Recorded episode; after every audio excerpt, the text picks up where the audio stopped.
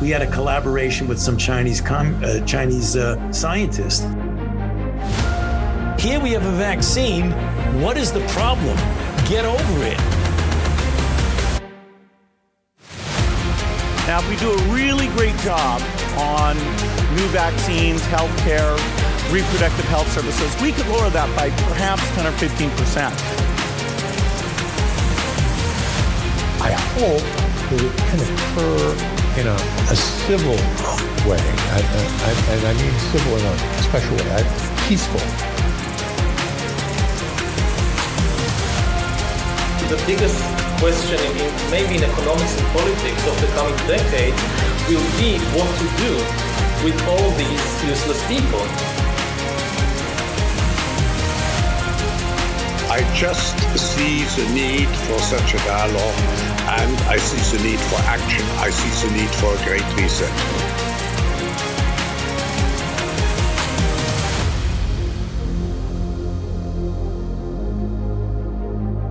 We are 1,300 days into 14 days to flatten the curve.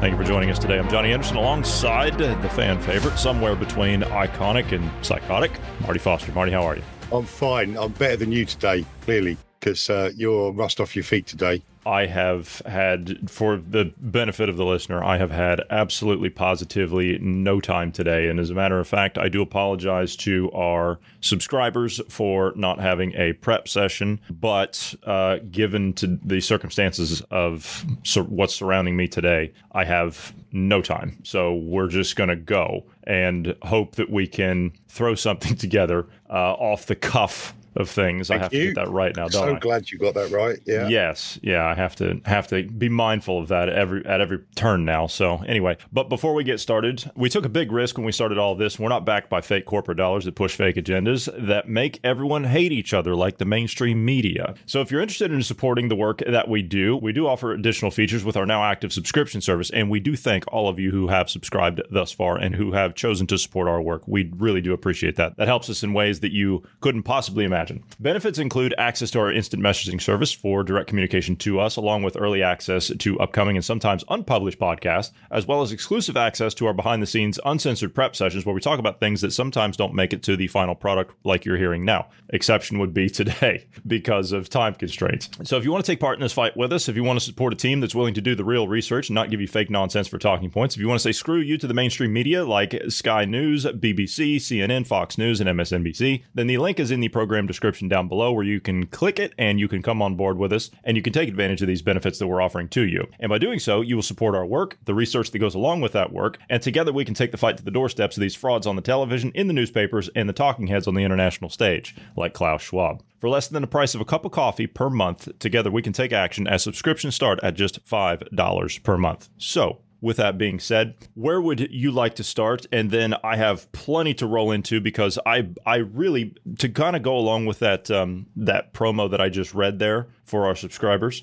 uh, for our subscription service. I, I would like to point out the things that are extremely relevant to the times that we're living in as in strategically, geopolitically, um, economically, that we're not seeing from the mainstream media that we should be seeing from the mainstream media, at least to somewhat bring attention to the asleep at the wheel uh, masses, if you will. Because No, you mustn't call them sheep anymore. Apparently, No, I can't. Really offended by that. No, I cannot. But I, I saw a demonstration yesterday in front of the uh, uh, the the parliament in Germany, and there were about a quarter million people there. And I thought to myself, if any one of you people actually knew what you were supposed to be doing there, you wouldn't be there. And I pointed that out to you. Uh, and yeah, so you, you you did. Uh, what I want to get into very quickly, there, there's a couple of points, and as I'm the only one of us that really does have anything to do with social media, one point is from Fastbook,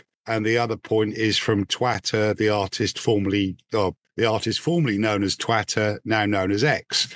The first one saw a video as I was sat there just idling away, flicking, scrolling through videos. And it was an African gentleman talking to a guy from the US. And he was talking about how much money was being given to certain countries in Africa by the US. Uh, and when asked what the money was for, um, they were told, well, it's for human rights. And he was saying, so it's to follow your agenda, the woke agenda, the transgender agenda, the LBGTQ plus 1A rights agenda, uh, which, of course, by the majority of Africans is outrightly rejected. But the US, the UK, and other European countries, westernized countries, are still giving to Africa in the hope that they can influence the way that they conduct their society. Um, this guy had to say, well, no one's asking uh, when the, the Chinese come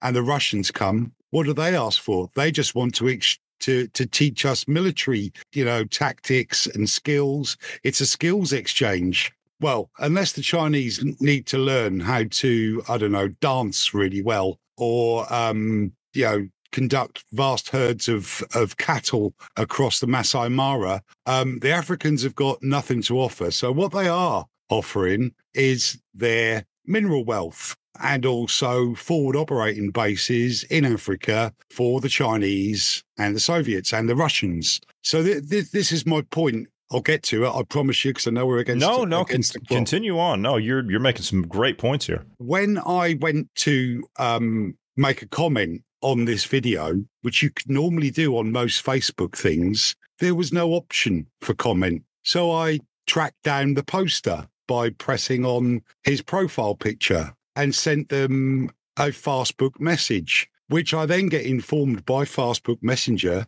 that this account cannot receive messages. So not only can they you can you not comment on their posts which are in a public forum you can't message them directly to ask questions or or make a point yourself so what that is, it links into your spiel about the subscription services. We are not backed by fake dollars, corporate dollars that uh, are used to make us hate each other. This was uh, a direct thing saying, first of all, attack on the LBGTQ plus 1A community by stating that Africa's not interested in your rights. The next bit was to say the West, in giving money to Africa, is not right because it's done with conditions. It's not an unconditional gift of aid. Uh, it it comes with a condition that you abide by the same rules and laws uh, as our society does, which just isn't going to happen in Africa.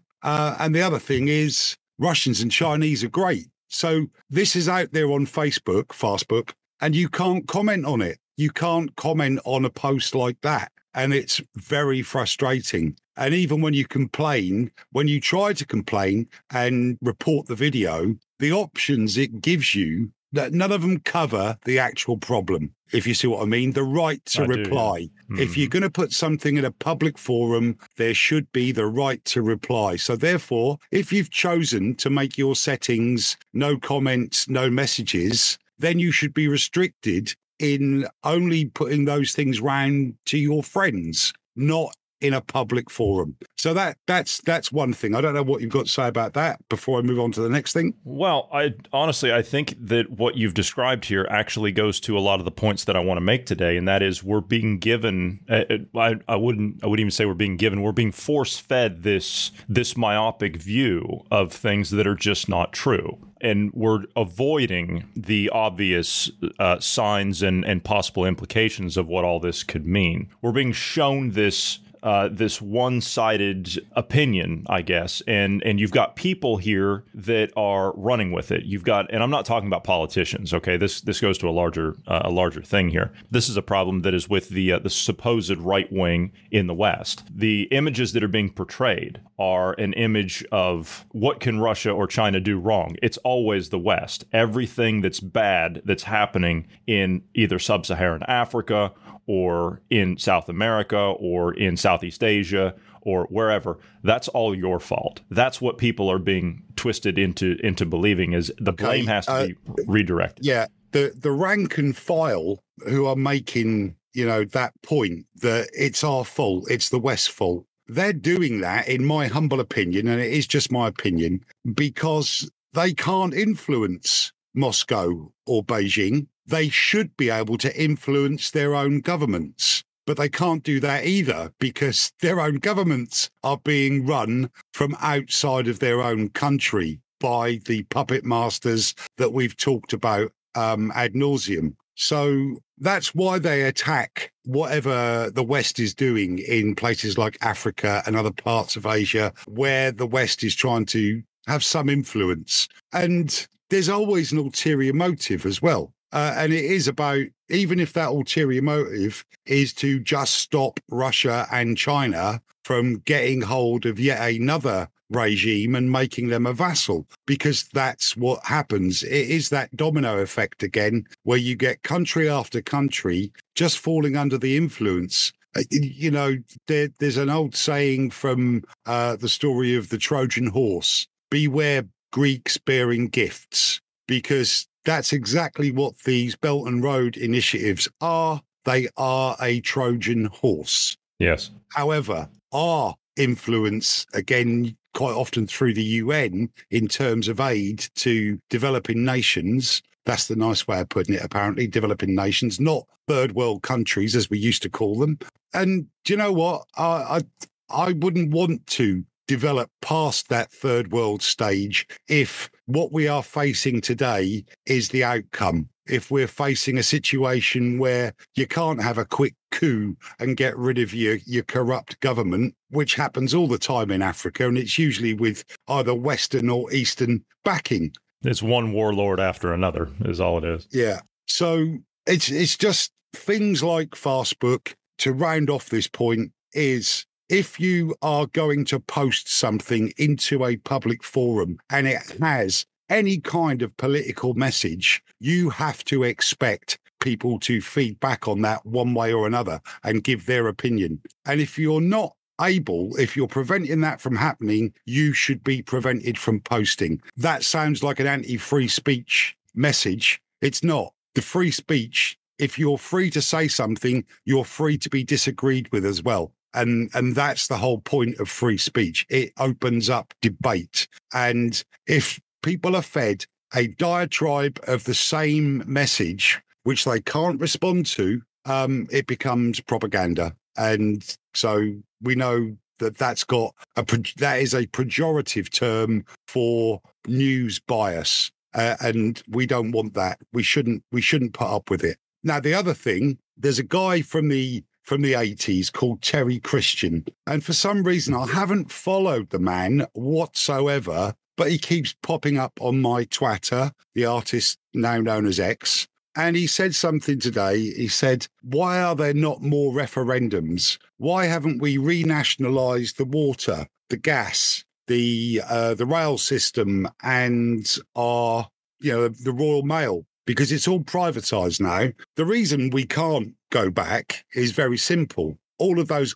companies, all of those organizations did work better for a short time after privatization. However, they got greedy and they passed on their greed to the customer, to everybody in the UK. And they've just got their hands in your pockets and they're just taking out every penny they can get as fast as they can. But I do agree with Terry uh, on this one matter and this one matter alone, because the rest of the time he is an unwitting commie subversive. He doesn't even know he's been brainwashed. He's he's one of the unwitting ones. It's called an agent, just so you so you're aware. Well, yeah. Well, agents usually get paid somehow, but well, yeah. But in this paid. case, yeah, in this case, it's a it's a recruitment tactic that's that's used to subvert that particular individual that will carry the message for the Marxist agenda. See, the thing was when he had his fame, um, it was during the Thatcher era. Uh, he was on uh, Channel Four on uh, shows, I think like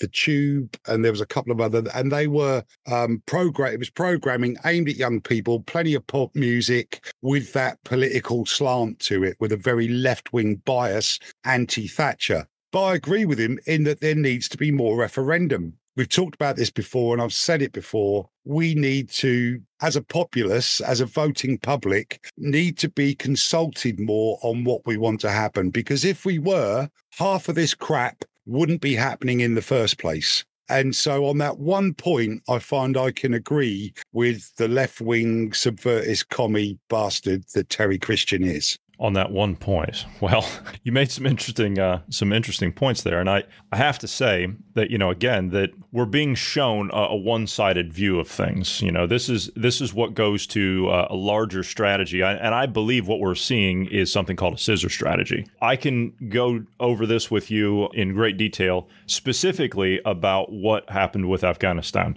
and what the Soviets did as back in the, the 70s, the you know mid late 70s, what they did in 79 up to the point where they got the West involved there, and believe me, that's how it happened. Uh, and then how they were able to capitalize on that, and how a scissor strategy actually works. I don't have the time to go into it today, uh, but it is quite detailed, and we can discuss that possibly uh, next week when you're on, uh, sure. because I think it is it, it is extremely relevant to what we're seeing today. But I just want to talk today about the things that we're seeing on the surface. We can go into detail on it next week because I believe we can do an entire podcast on a scissor strategy, and then once once you see how a, a, scissor strategy works, then I believe you'll understand exactly how these agendas are playing out and, and what we're being force fed now. First of all, I'd like to turn your attention to you started with with Africa, yeah? So yeah.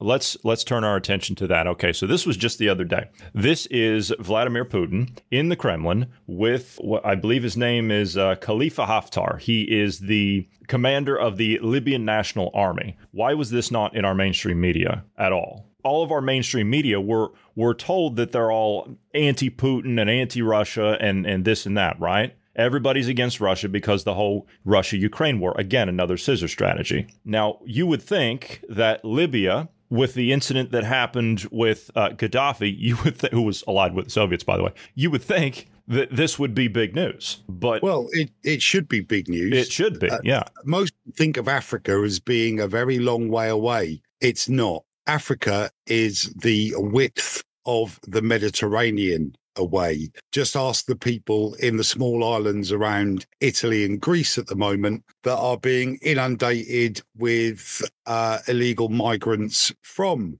North Africa. Uh, it's not far away. And if all of a sudden we've got a new Soviet ally on a sea border directly across the Mediterranean, we've got a problem. So yes, it should be in the media, but it should be. It's it not. is not. And we also have a uh, a serious, serious illegal immigration problem coming across the Med and across the Channel into the mainland of Europe and the shores of the United Kingdom. They all seem to be from parts of the southern Middle East and Africa. Hmm. Again, you would think that that would be big news, you know, that possibly, you, know, you, you would think, but it isn't. Well, let's look at who else was at the Kremlin the other day. Well, by God, that's the Taliban. They were there yeah, just the other day. That, indeed the that Taliban. Uh huh. Now, again, you would think that our media being anti uh, that was actually their official state media here. You see the logo there? Yeah. Um, yeah. You, you would think that our media being anti Putin, anti Russia, you would think, again, that that would be big news. It should be, rather, but uh, it's, it's not. But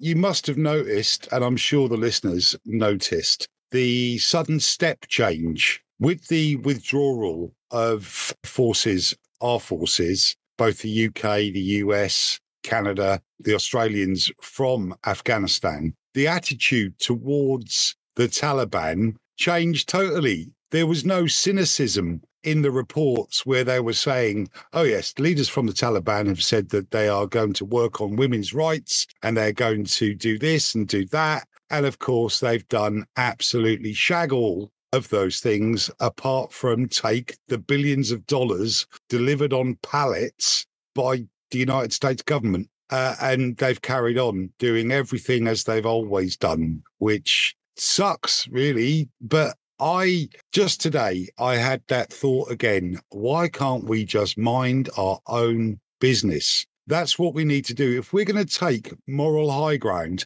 about the expansionism that Russia and China are demonstrating, then we need to stop our expansionism first. We need to go from a moral high ground. And then when they get right on our doorstep, like Libya, for instance, that's when we can start to be affronted. The Spanish and the Italians should be i mean did we look to see if any of that was on spanish or italian mainstream no. media no as a matter of fact i haven't but I, be, I, seriously doubt that it would be but because they I mean, kind you, of all you've follow still the got, line you've still got parts of north africa that are under spanish uh, colonization. Yeah, um, the that's French, yeah. where that's where the Spanish Foreign Legion sits in their incredibly tight shirts in that horrible color green that they wear. I don't know. Just I know we haven't got much time, but but listeners, just do a do a quick search on YouTube or something or any other kind of search engine for the Spanish Foreign Legion and just have a good laugh at just how tight their shirts are and the macho march that they do. Having said that, I do have a Spanish stepfather, so um, I hope he hears this. Anyway, meanwhile, back at the ranch, Italy, Spain, Greece should be reporting on this because they'll be the first to fall. It's the domino effect. The next domino in the stack are those southern Mediterranean countries. Well, you say that we should be um, we should be stopping our expansion. Okay. Well, I, I mean, I, again, I, I would challenge that point. The only reason I would challenge that point is because if you have people that are living on the borders or in close proximity to these expansionist uh, countries, and they realize what's happening, if they come to us and they ask to join an alliance that's traditionally been against this type of imperial uh, expansion, which they actually blame us for, then I wouldn't call that expansion. I would call that self preservation. Uh, under those terms, as you describe it, I would agree with you. However, if you look at the governments in those types of countries that border, okay, we're t- really here, we're talking Central and South American countries, aren't we? That, Well, in really this case, yes. And again, I would argue expansion because of the infiltration of the drug cartels. And then, of course, you got the Chinese Yeah. triad gangs that infiltrated organized crime in Canada. So China and Russia have been on the U.S. border for a good many decades now and should be, as you said, cause for alarm. And we've paid absolutely no mind to it. We've just been Yeah. ostriches and buried our head in the sand. But how many of those governments that were then subsequently overthrown by these Russia, China backed rebels or the cartels, and, a, and another coup has taken place? How many of those governments that were overthrown were there as a result of regime change by the United States of America? We don't normally argue about stuff, but I think No, we're going we to on this one Yeah, yeah. if well, you, uh, if you if you look at it, if you look at Panama, where you had Pineapple Head, yes. yeah, Noriega. Yeah, yeah. right, he was he was working with the CIA to begin with, but then they burned him and he got replaced. Mhm. Then you've got I'm actually reading a book on that now. Actually, I, a book I sent you a copy of. It's called Red Cocaine, and you can Yeah. see what happened there. and indeed, what's to say I haven't read a few pages, but you've uh, you've got these countries that are poor. They've got no real infrastructure, and they are prime for a bit of help. If that help was just unconditional, so that they became your proper friend rather than a vassal, things might have worked out better. But there's always these ulterior motives for the aid that, that is given, whether it's military aid, food aid, um, scientific and engineering advancements, those kind of things. There's always got to be this payback because it's the corporate way of thinking. And that applies to both communist and capitalist nations. They've always got to, they've always got the hand out for something. We'll give you this. You really need this, but we want this in return. And it's that thing that causes the resentment that means that when the other side starts to have a go uh, and try and encourage them over to their way of thinking, you've got that ready built base of discontents within the population. Someone or other always dips out, someone is always disadvantaged. It doesn't work. The expansionism needs to stop on all sides. And when, as and when they encroach, let's say the the the, the communists encroach directly into your country, that's when you need to fight back. And and yes, there are these buffer zones, and you can say, well, they asked to be part of our our alliance, but they were initially. it- you know, it, I'm I'm sorry, I'm I'm I'm flustering my words here. There's been too many occasions of interference and regime change from both sides to actually know what the real populace wants rather than just the ones that have benefited from whatever financial aid the East or the West has given any of these smaller nations. Well, we could we could continue on about Central and South America, but I would I would throw in some of the uh, the Scandinavian countries now. You've got Finland who have joined NATO, and you've got and I don't think that has anything to do with regime change. To be fair, because the Finns historically have never gotten along with the Russians at all ever. Uh, and No, I, uh, I don't. and that's why they they aligned themselves during the Second World War with Germany. yeah, So yeah, that is a good example. But you know, these countries like Panama, Nicaragua, Colombia, they haven't joined NATO. But what they've done is had their regimes changed, influenced, and leaders put in who meet the approval of the White House. Or in this case, uh, let's talk about Cuba, right? Since we're in the region down there, and we're discussing the Yeah. region. This was uh, back in June. Again, none of this made our uh, made our mainstream media, and it says here, and again, this is Putin speaking. I just kind of have the, the thing paused here. He's meeting with the uh, the Cuban uh, dictator um, Marrero, I think his name is, uh, and he says it is clear that Russia has always had a special attitude towards the island of freedom. Um, I don't think that the um, the poor Cuban people would would agree with that statement, but it is clear that he's he's meeting here at his his big desk with um, with the Cuban uh, leader himself, and you know, of course, the, the Castro brothers are now gone. But I, I don't I don't see again any of this in in our media now. Cuba is of course right on the doorstep of the United States. It's about roughly I want to say about eighty miles coast to coast, right from the north coast of Cuba to the south coast of Florida. Uh, case in point, you could look at all the people that fled in the uh, the nineties uh, up to the U.S. across the channel there with um, inflatable rafts and, and doors and anything they could get their hands on to uh, to get out of that country. Again, he's reiterating their uh, their response here about how they're they're going to continue to support the communist regime of, of Cuba. And again, you mentioned Nicaragua. And of course, down there, you have the person that's in charge now. His name is uh, Daniel Ortega, and he is a Sandinista, which is a communist government. And then they have troops in Venezuela, in Caracas, and you also have Hezbollah that are operating out of Caracas as well. That's again not my opinion. It's what I quoted last week. It was brought up to our Senate Armed Services Committee by two generals who were sworn under oath, and I highly doubt that two generals who have long decorated careers are going to lie to the United States Senate under oath on those points. So again, you know, expansionism, dominoes. I don't think that the uh, that the Cuban people have seen any kind of uh, freedom. But again, I, I'm I'm kind of I'm shying away from the point that I'm trying to make here. Is we're being shown one thing here in the West, and we're not being shown the whole picture. Right? They're appealing to a certain aspect here to apply pressure to the governments by the Uh, populace.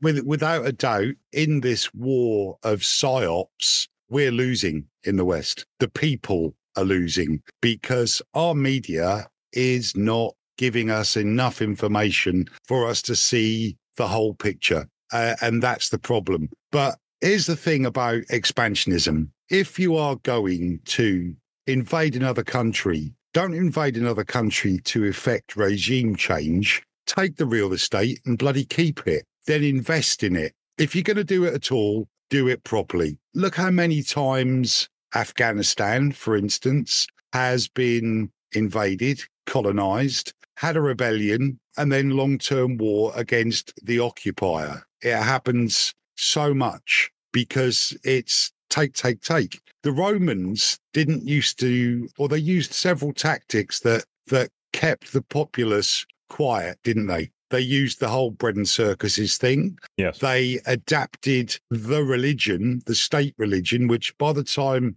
they were spreading into the United Kingdom was actually Christianity. And they, they took the uh, holidays and festivals of the religion in the locale and adapted them into their religion. So it's like Christmas. Christmas uh, on the 25th of December, but if you go chronologically by what it says in the Old Testament, sorry, not the Old Testament, uh, you know, in in terms of the uh, the New Testament, and when Jesus of Nazareth was born, that was probably February. Looking at the the stuff that was in the sky and the um, and what's quoted, Easter, Easter, this festival of rejuvenation. It was named after estrus, which is also um, what the hormone for reproduct female reproduction is, uh, and it was a fertility goddess that had that festival around about that time. Basically, if you're to put your forces into a country,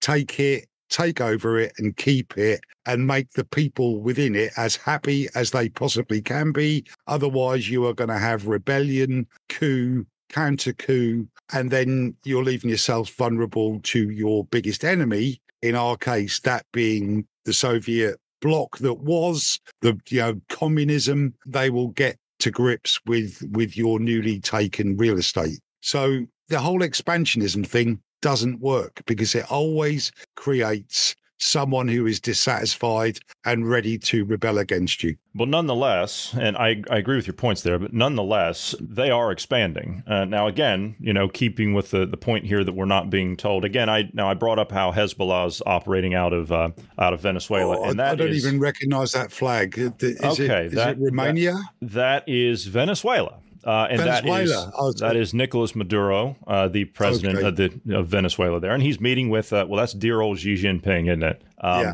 That was an official state visit. Uh, Bruce and I covered that a couple of weeks ago. Uh, first ladies of uh, of both there, and again, this was not covered in our mainstream media. Now, why why is that? You know, you would think that this would this would be a, a big point here, uh, but it wasn't talked about. Now, continuing on, I, I don't want to spend I don't want to get hung up on that because that's kind of a moot point. I didn't really I, I didn't really plan for that, but it was just something to point out. On to this aspect. Okay, so a few weeks back, you and I discussed this. This is the Russian Defense Minister Sergei Shoigu, who went to mm-hmm. North Korea on an official state visit, and you were I believe you were commenting on the uh, the hats there on Yes, on how they have to have bigger hats. They've got bigger hats than the Russians. yes, um, but Russians again have got big hats, but the, They do. the, the North Koreans have got even bigger hats. Yes. And and of course the number of medals. Bearing in Oh, yes. mind, when was the, the last action in the Korean War? Uh, right before the uh, 38th parallel was formed, I want to say 50. I could be wrong. I'm sorry, 53.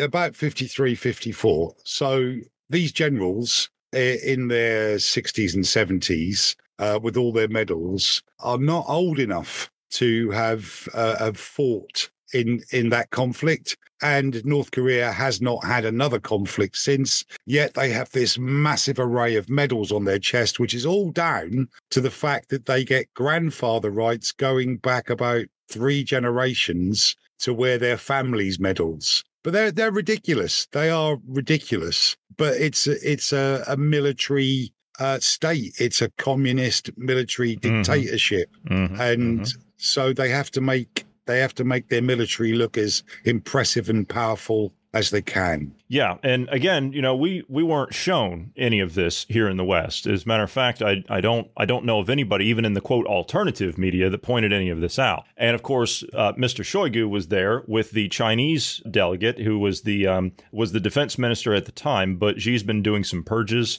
and he's not been seen for quite some time. But he was there for this official state visit for their military parade to celebrate the armistice of the uh, the Korean War there that you were mentioning. You see all those medals there? Look at all that. Yeah, that's exactly what I mean. It's like wearing a coat of plates, as if you were some kind of medieval knight. but we weren't shown any of this. You know, we're we're supposed to, you know, if we're if we're going to be, um, uh, if we're if we're so, my point is, is that if we're so anti anti Putin here in the West, then somebody would like to point out possibly that his his defense minister is in North Korea for an official state visit for for something like this. Somebody should point that out. I would think, right? Yeah, uh, they they should because how old was he? I think he was about ninety. Yeah, you saw that one. Yeah, yeah. Uh, and there's the the the predators that they've they've um 3D stolen. printed. Yes, yeah, stolen. Yeah, but this kind of parade and demonstration and celebration of their military is just about the only entertainment they really have. Yes.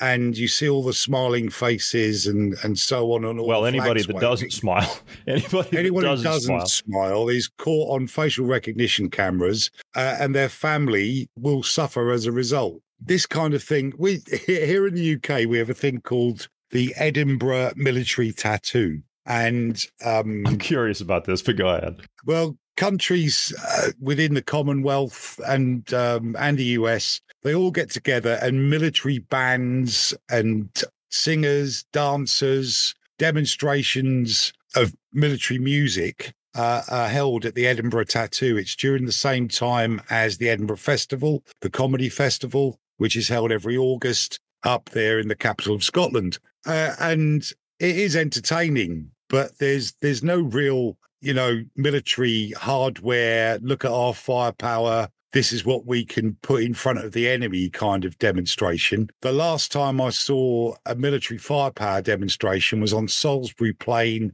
when I was 11 years old, and it did impress me. But again, it wasn't anything like this. We weren't herded into a stadium and prodded at bayonet point to wave flags and cheer at it, whereas these people are. Look at all those medals. That is, uh, is there a, is there a, a, a that uniform that comes with all those medals? I I believe uh, this. I'm not. No, that is not the sister. I don't know where she is. She's not in in any of these that I've actually seen. This was official state footage that was released by the um uh, the North Korean mainstream media. But Yeah, I well, the- I don't see her anywhere. I don't know who this is. I think this is the um. Uh, I think this is like a, a cousin or something, but that is definitely not his his sister No, no, she's this is good looking. This could possibly be his wife or one of his wives and uh, his daughter. Could possibly be. It's only speculated that that's Well, who they, those could they've be. got they've in North Korea, and again, this isn't propaganda. There's evidence of it. There's even been a few a few defectors that have talked at length about it. They've got battalions of young girls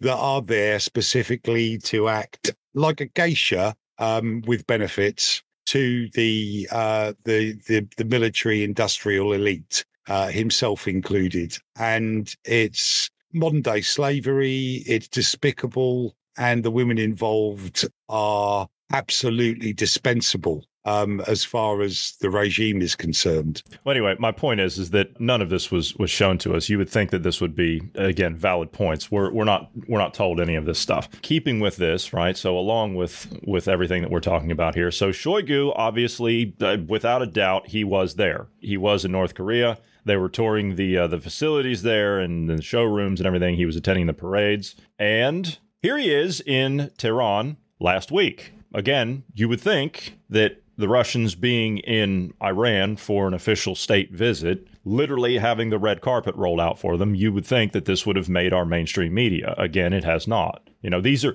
these are all points. If if this sounds repetitive, I do apologize, but all of these are are valid points. I'm covering probably 6 months here within a few minutes. So you, you kind of have to bear with that fact. But why wasn't this talked about? Why isn't this being brought to our attention here in the West? Well, I'll I'll put that back to you as a question. Do you think our media is too scared Yes. or too controlled? Both. I think it's both. There you go. We've got a controlled and scared media. Yeah. So we've got a controlled and scared media. And as I said earlier on, in this PSYOP battle, we are already losing. But once you realize that your media is scared to tell you the truth and being controlled to tell you a- an absolute lie, that PSYOP fails to work and it becomes ineffective. So, just like, well, so what was he? Was he a, a professor of sociology that was we, we were talking to? I was hoping to get him to come on. He was talking about the Uh, dissident voice. Yeah, psychology. Yeah. he he turned out to be controlled opposition, but yeah, that's yeah. We didn't figure Yeah. that out until later. No, but eh, even eh, you know within controlled opposition, what we have is a grain of truth, and it's the only thing that that will keep you from falling for the bullshit is that dissident voice that continually demands that you question and treat with cynicism what you are being fed. Have you ever gone off someone on the moment you've met them? As soon as you've shook the hand and introduced yourself to them, within a couple of sentences, gone, that bloke's a c- I haven't fitted one of those in yet. Um, so, I yeah, I was gonna say I, I I can't really count on one hand or two hands or I think any of my limbs how many times I've come across people like that. But I, being the polite person that I am, as you know how I I do things, I I just kind of sit back and let them make an idiot out of themselves. uh, yeah. And in most cases, that will work. But some of these people, the reason that you've gone off them is because you can tell that they are manipulative. They are trying to manipulate you, the situation, and they are demonstrating extremely narcissistic tendencies. And even without a degree in psychology, most people can recognize what those tendencies are and it causes an instant dislike. It's only the people that are susceptible to flattery, for instance. Flattery uh, initially is how these these manipulating narcissists get hold of you. They make you think it's all about you before they switch it round to being all about them. And that's what we've got to wake up within within the whole population to see the manipulation, to see how your particular bias is being played to by one side of the media or the other, and then get them to realize, as we've stated many times, that the truth is usually somewhere in the middle of those two biases. And continuing on here, I would like to bring your attention to uh, this next exhibit. This is, of course, um, you're going to see who gets out of the car here in just a second. Oh, look at all the, the, the media there. Oh, that's Kim Jong Uh, oh, he's he's shaking hands with. Is that Putin? I, I, that's Putin. Yeah, that's the yeah. North Korean dictator shaking hands with, Vladimir Putin. Now, what are they doing there? Well, they're touring a uh, a missile facility. you know, again, you would think that this would be uh, brought up to our to our attention here, but but it's not. You know, we're we're given the exact opposite of what all of this is. I, am just curious: is North Korea is in, in Iran and uh, Venezuela, these countries, and Cuba specifically, these these ones that I've pointed out here, where we have official state visits? Okay, are these countries pro-Western? Are they pro-Western ideals in any way, shape, or form? No, no. no. They're no. they're ruling elite enjoy lavish Western lifestyles with the booze, with the cars, with the food, the women, and so on. But what they don't do is allow their populace to enjoy it uh, uh, as well. Now, look, you've got Putin and his defense minister meeting with Iranians, uh, Cubans, North Koreans, Iranians, Venezuelans, Chinese. Iranians, all of them. What's the one thing they've all got in common? Uh, they're all Marxist Leninist philosophies. Well, they certainly use that to you know keep their populations yes, in yes. check yeah. and order.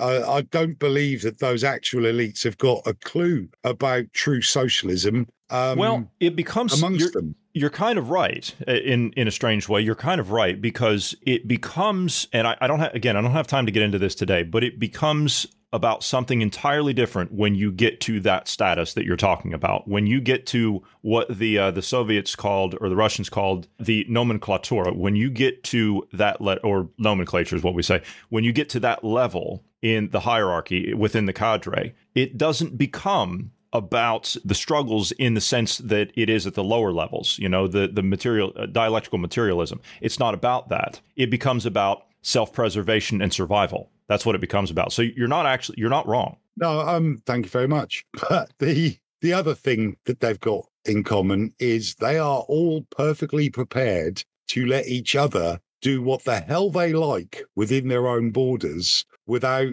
any self righteous judgment being leveled against them. I don't think any of them are they signed up to the, uh, well, obviously, United Nations. Unfortunately, Russia and China are both part of United Nations. But the other Security countries, Council members, as a matter of fact, actually. yeah, yeah. Well, anyone who's got a nuke is is on the Security Council or a really big army. But that's it. They they don't give a tinker's damn about what the Iranians are doing to Iranians, the Chinese are doing to Chinese. They do not care about what happens within their friends' borders. So it's no surprise to see this Putin world tour going on, getting the band back together and rallying his allies against the West. It, it, mm-hmm. It's no surprise at all. But as you've pointed out, and have, as we have, have said many, many times. Why the flying flip is our media not reporting these meetings? No. And it's because the media has been got to. So yeah. don't listen to mainstream media. And if you do, do it with a healthy level of cynicism and question what you are being told. Hundred percent. Now, uh, kind of getting to the uh, the modern points that I want to get to here. You know, this is this all happened over the uh, you know basically over the summer in the last few months. You know, just kind of keeping with times. I wanted to create a timeline of events leading up to where we are now. Now, this was stated on Russian state media two nights ago. Now, I'm I'm just curious. Um, we've gone back and we've played the uh, the interviews of Yuri Bezmenov, who worked for RT or R, uh, RIA Novosti, which was Novosti, which was the uh, state-run media propaganda outlet by the Russian intelligence services or the KGB, what we know as the FSB today. He worked directly for them. The intelligence services took it over during the Soviet era. The intelligence services still run it today. This was stated on their media last night. This is not in English. This is in Russian. I'm not going to play it because uh, very few of our audience, I, am sure, understand Russian. But this was pointed out on their state media. Now, I don't see anyone, again, I'm not playing sides here. I'm just calling a spade a spade. If someone or some agency in the West had done anything like this, then we would never hear the end of it we would never hear the end of it. But this type of thing, and this is what you and I have kind of been warning about, uh, you know, even privately each other behind the scenes. I have said that I'm not ruling out an EMP style attack from either Russia or China or some other nation that they're allied with, that they just so happen to possibly gift a nuclear weapon to. But again, this was said on Russian state media. If we cause a thermonuclear explosion somewhere in Siberia, for example, a nuclear explosion, nothing will happen to Earth, right? I'm just roughly translation. Nothing terrible, no nuclear winter, right? Which doesn't exist, by the way. Uh, everyone's afraid of that's Hollywood.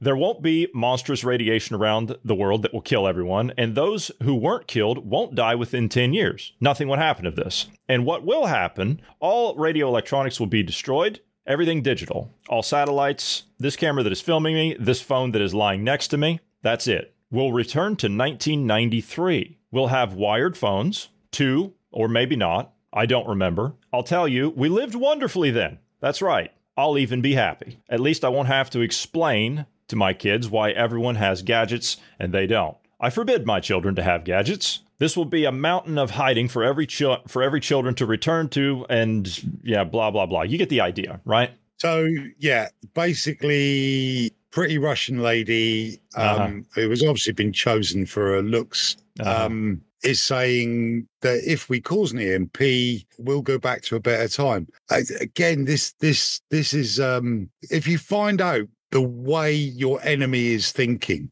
And a lot of us are thinking the same thing. We really are thinking just how more simple, relaxed, and sensible life used to be when you could trust your media, wasn't totally distracted by fucking TikTok, when your kids would talk to you because they didn't have their head in a tablet, when people went out and exercised rather than playing games on a computer or, or a console, which I love, by the way, but I still do the other things. It's actually something that we want to hear and that some people actually aspire to. So half their mind is now going, oh, well, I hope the Russians do do it. I hope they actually create that situation. And it's just a little bit of a nudge more in their direction. Mm. And if mm. that kind of stuff was put on our media, that would be the response that you'd get from an awful lot of people, unfortunately. They'd be thinking, oh, well, that'd be a good thing, rather than thinking, well, actually, I can control what my kids do. I can make a decision for myself. I can turn my devices off. I can stop my kids doing that. I can um, educate them and and make them enjoy life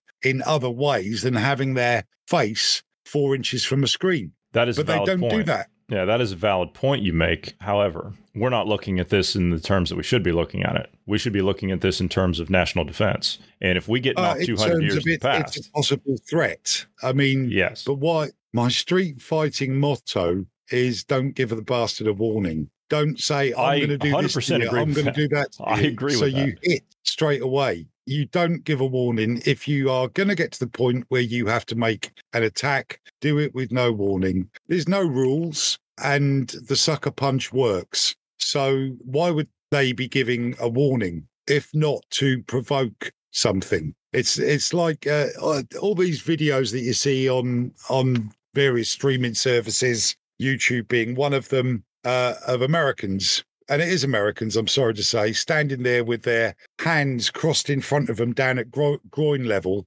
just waiting for the other person to throw the th- first punch because thereafter, whatever they do in response, they are not guilty of starting that fight. And it could be that it, it that that could be what that video with pretty Russian lady talking about EMPing us all is all about. It, it's Mhm, it's a guy mhm. standing there with his hands crossed in front of him, waiting for someone to throw the first punch. Yes, yes, yes. Well, again, you know, this is something that I've been warning about for quite some time, uh, and I I wholeheartedly believe that that is in the cards of the uh, totalitarian nations such as Russia, China, Iran, North Korea, Can and you so on. can so you imagine if if we left our fiat currency and went to a digital currency Well, right there the would way be no across dig- the west? Yeah, it there'd would be digital gone. Yeah, No one would have anything. No one would have any way of purchasing what they needed. well, we would Um, also be invaded and conquered. So there, there is that. yeah, and and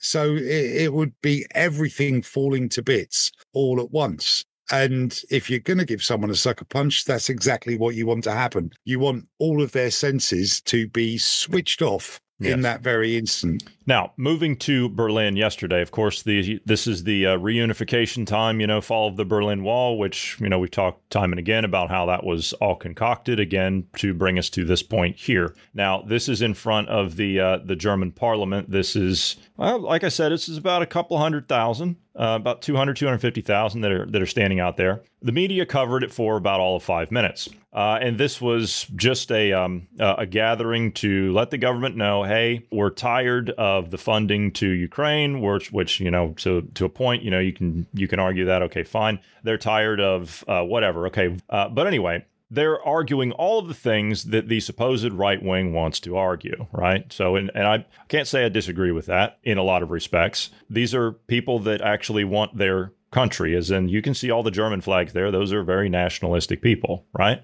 Those are people that are supporting their country. And I can totally, totally agree with that. Now, the problem you have here, Yeah. go on.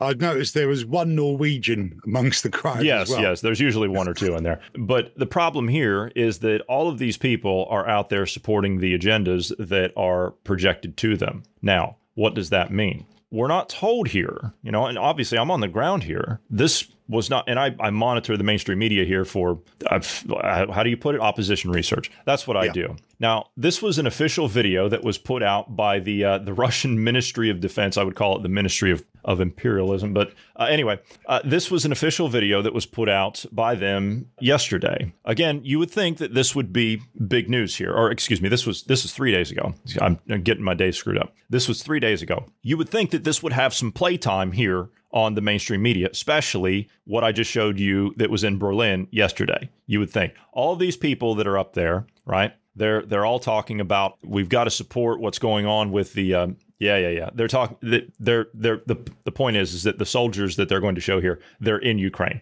right? Right. So that's why that's up there, uh, and that's the city that they're showing. This is in Crimea. So anyway, Yeah. the point is, is that the the right wing here is being corralled, right? They're they're being pushed, they're being nudged into a direction that supports a pro Moscow and pro Beijing initiative, and I'm going to prove that here. This is very difficult for people to come to terms with, but here we go.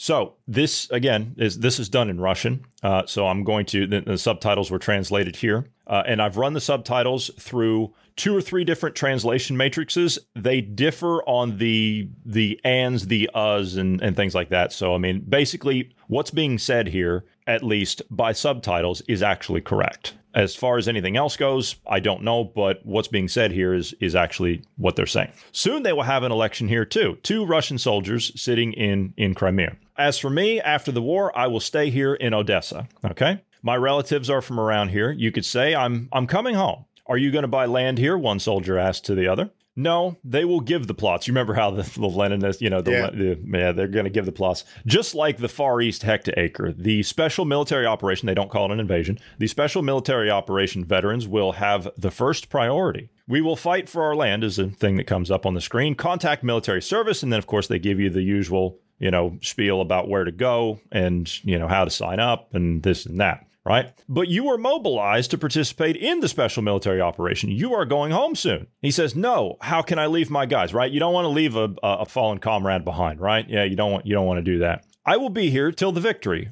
all the way to Berlin, to my grandpa's behest. Why wasn't that given any playtime? Here, I, I'm sorry, I, I I failed to see how that was not mentioned here. Uh, We- um, Yeah, go on.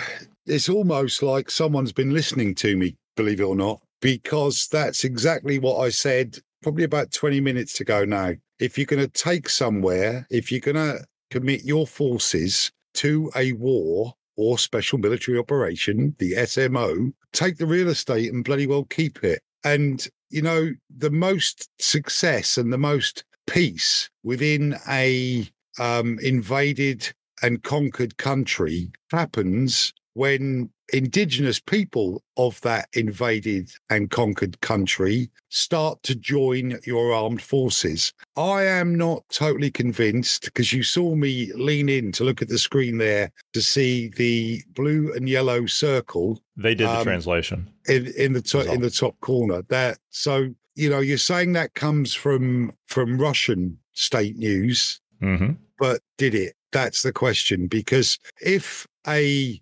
patriotic Ukrainian saw two Russians talking about how they're going to stay and div- you know and the and the Russians would be dividing up the land amongst those that have just conquered it. That would that would press all the right buttons for, to create even stronger resistance. Mm. so i'm I, I, don't doubt you. I, I know you don't lie to me but i would doubt the veracity uh, and the origin of that particular okay. piece. All right, that's that's because, fair. That's fair because it it it it would it would serve two purposes. Remember, the majority of Ukrainians actually do speak Russian, so regardless of the language it's in, it's going to work. And seeing two Russian soldiers talking about how they're going to divide up the country amongst the invading army thereafter, that's exactly what the Romans did they they did the same thing. And in fact they, they had to keep expanding because every legionnaire was entitled to so many acres plus x amount of salt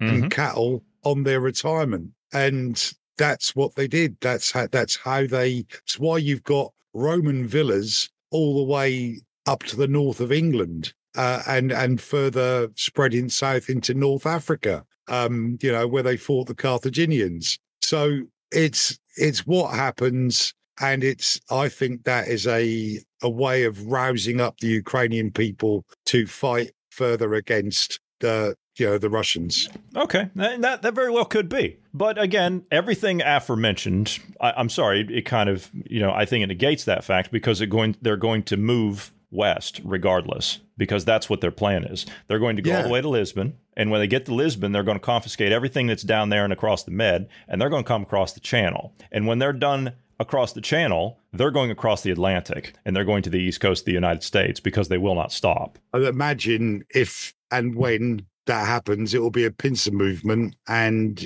the states will be invaded from both coasts, west and east, Correct. simultaneously. Correct. And we will have a maneuver coming out of the north and out of the south from Central and South America, which we already have. Now, to kind of shore all of this up, I brought this to your attention last week. We haven't touched it just yet for this point.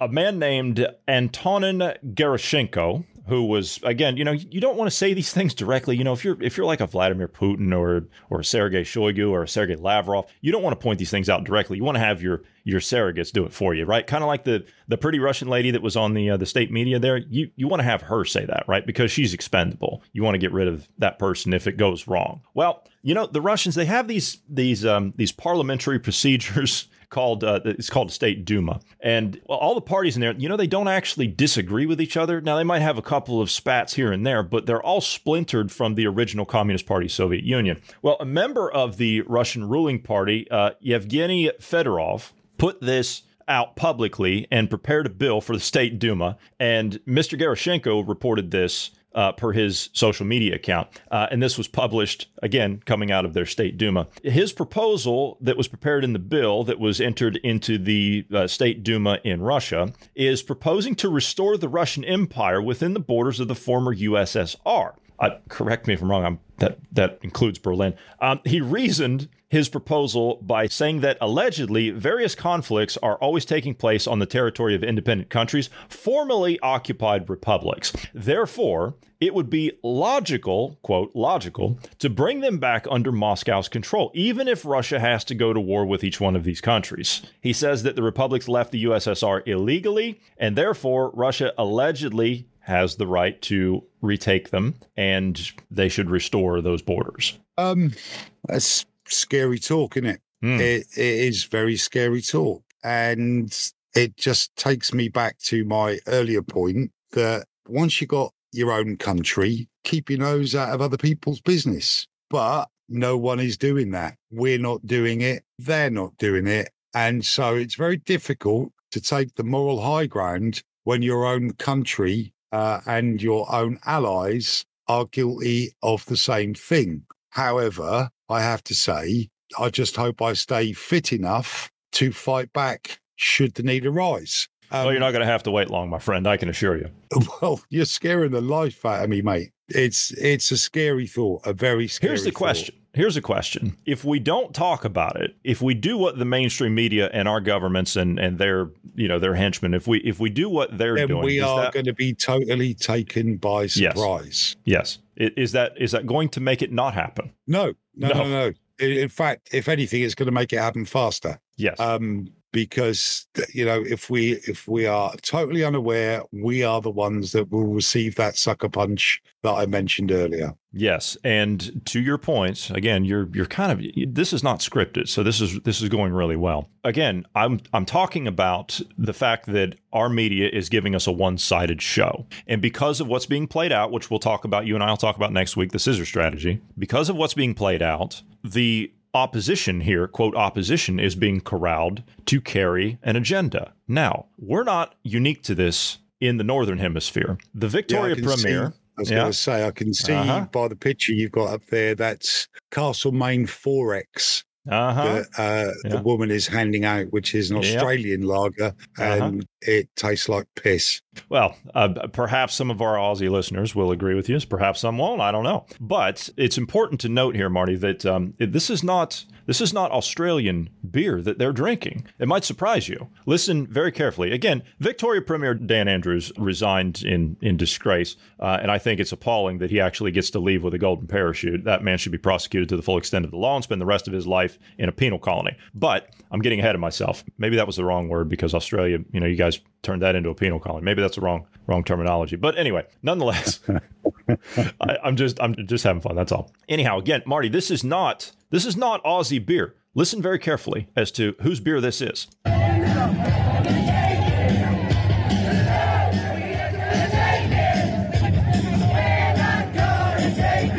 Straight from the Russian consulate.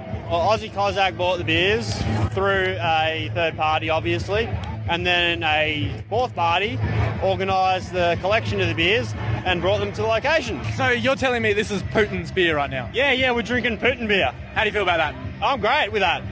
Um, you might not know this, but Aussie Cossack is a YouTuber, earns his living from videos on YouTube, and he's been arrested many times, but he was standing up against the oppression Yes. uh, of the former prime minister's lockdowns and Yep. anti-convid methods. I think that's just a bit of a snub, but as we know, reporters in crowd situation pick on the dumbest looking motherfucker they can find to speak to. So they'll get the sound bite that they need, and that's what happened there. No, Castlemaine 4X and the other beer that they were drinking are Australian beers. I think the yes, point he was trying to make was that the Russian consulate paid for them. Mhm. Um, so that's, oh, hang on, there's somebody at the door. Two seconds. Yeah, sorry about that. So where was I?